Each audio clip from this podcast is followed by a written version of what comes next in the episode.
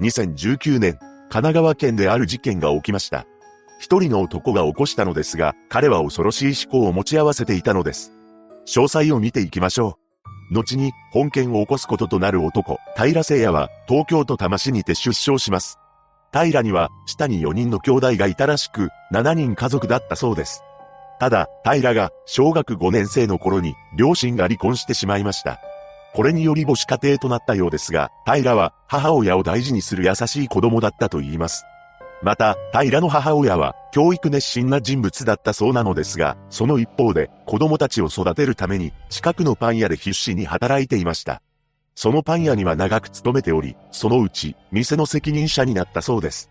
そうして多忙な母親に代わり、住んでいた団地の掃除当番を、平が代わりにやっていた姿もよく目撃されていました。その後平は、すくすく成長していき、高校は、東京都八王子市にある、国立東京工業高等専門学校に進学しています。そこでは、機械工学系の勉強を熱心にしており、頭もよく、主席で卒業したそうです。その後、高校を卒業した平は、新潟県長岡技術科大学に進学しました。この大学は就職率がほぼ100%の理系大学であり、平は電子情報学などを学んでいたと言います。そんな中、後に被害者となる愛さんと出会ってしまうのです。平と愛さんは大学が同じであり、さらには結婚式場でのアルバイトも同じだったそうで、二人は意気投合して仲を深めていきました。そうして二人は大学3年の頃から交際をスタートしたのです。また、二人は共に大学院にも進んだようで、お互いに支え合いながらも、勉学に励んでいました。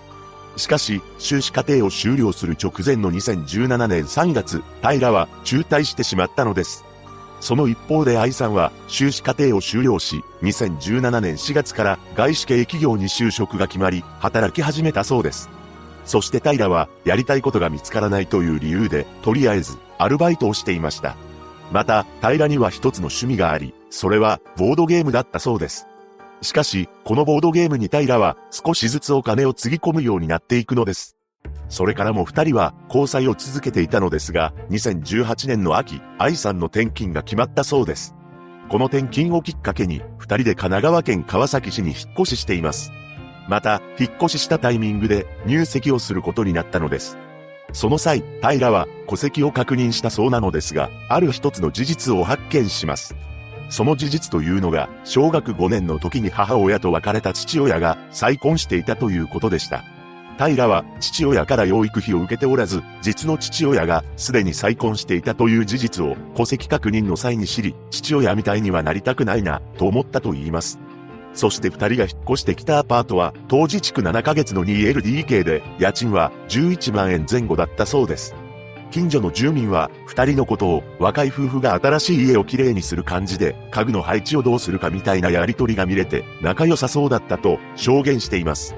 また、平と愛さんは、結婚祝い金などを貯金しつつ、結婚式代や新婚旅行費を貯めていました。そうして仲睦まじい夫婦となった平と愛さんですが、この平という男、妻に隠れて、とんでもない行動をしていたのです。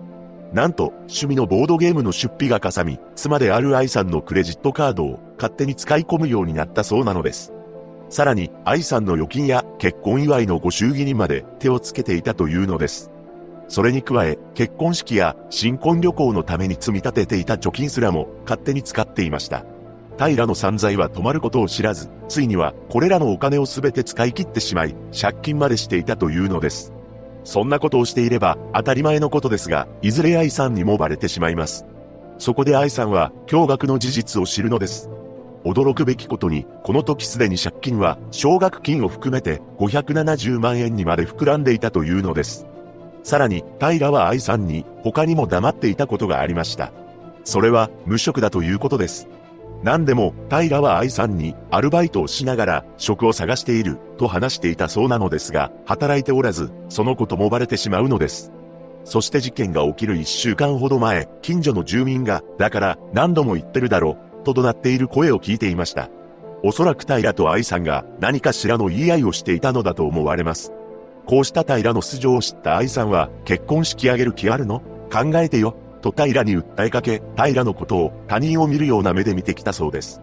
愛さんにとっては、二人のためにコツコツと貯めていた貯金をすべて使い果たされ、そればかりか、働いていると嘘をつかれていたため、そうした態度をとってしまうのは仕方のないことだったのでしょ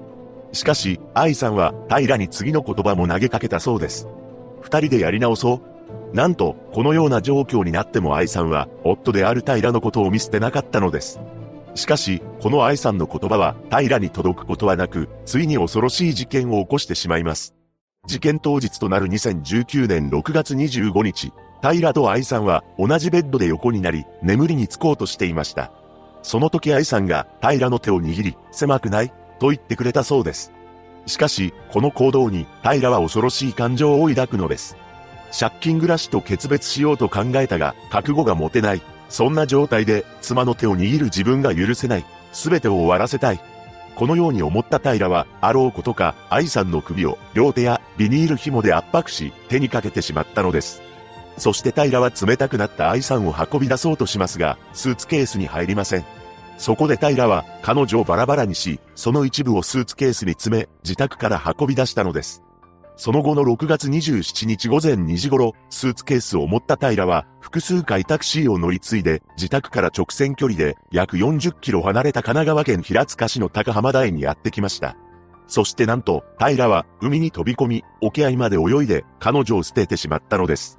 それから約6時間後である午前8時半頃、近くで働いている男性が、浜辺から海水に浮いている人間の姿を確認し、通報しました。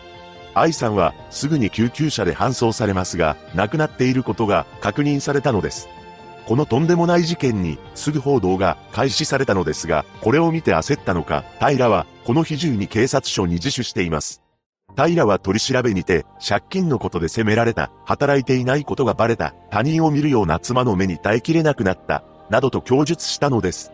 県警は家宅捜索を実施し、愛さんを運んだ時に使ったとされるスーツケースなど約80点を押収しました。スーツケースには消臭剤や処理方法などが書かれたメモも入っていたといいます。その後、平は自己愛性パーソナリティ障害と診断されました。これは、素の自分自身を愛することができずに、自分は特別で偉大な存在だという感覚を持ち、自分が見下されることを極端に恐れ、上昇不安定を兼ね備える人格障害の一種だそうです。そして5日間の後半の中で、平は何度も涙を流しながら、次のように主張しました。愛してくれたのに何もかも奪ってしまった。申し訳ないとしか言えない。後半には愛さんの母親も出廷し、声を震わせながらも平に語りかけています。娘は最後まで二人でやり直す方法を考えていたのに、あなたが今までの人生で育みきれなかった心を探して生き直すことが私たちをも救う道になるのではないか。そして2020年8月7日、横浜地裁で判決公判が開かれ、休刑懲役23年に対し、懲役17年を言い渡したのです。判決理由について裁判長は、被害者に何の落ち度もなく、身勝手極まりないと指摘した一方で、自己愛性パーソナリティ障害と診断されたことを踏まえ、障害と向き合い、更生する意欲を示していると述べました。一人の男が起こした本事件。被害者となった愛さんは明るくいつも笑顔で他人のことも親身になって聞いてくれる女性だったそうです。夫にどれだけ裏切られようと手を握る優しい心を持った彼女の笑顔は二度と見ることはできません。愛さんのご冥福をお祈りします。